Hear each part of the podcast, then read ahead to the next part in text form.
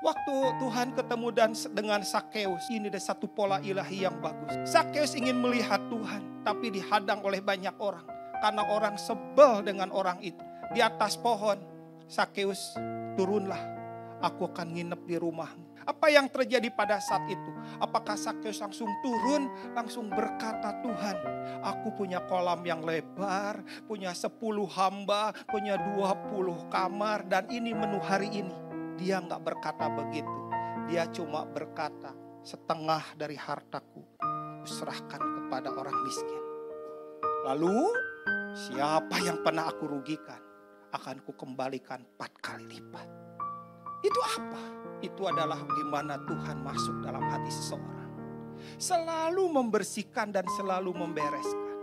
Kalau Tuhan izinkan masuk lebih jauh, maka gudang hidupmu akan dibersihkan.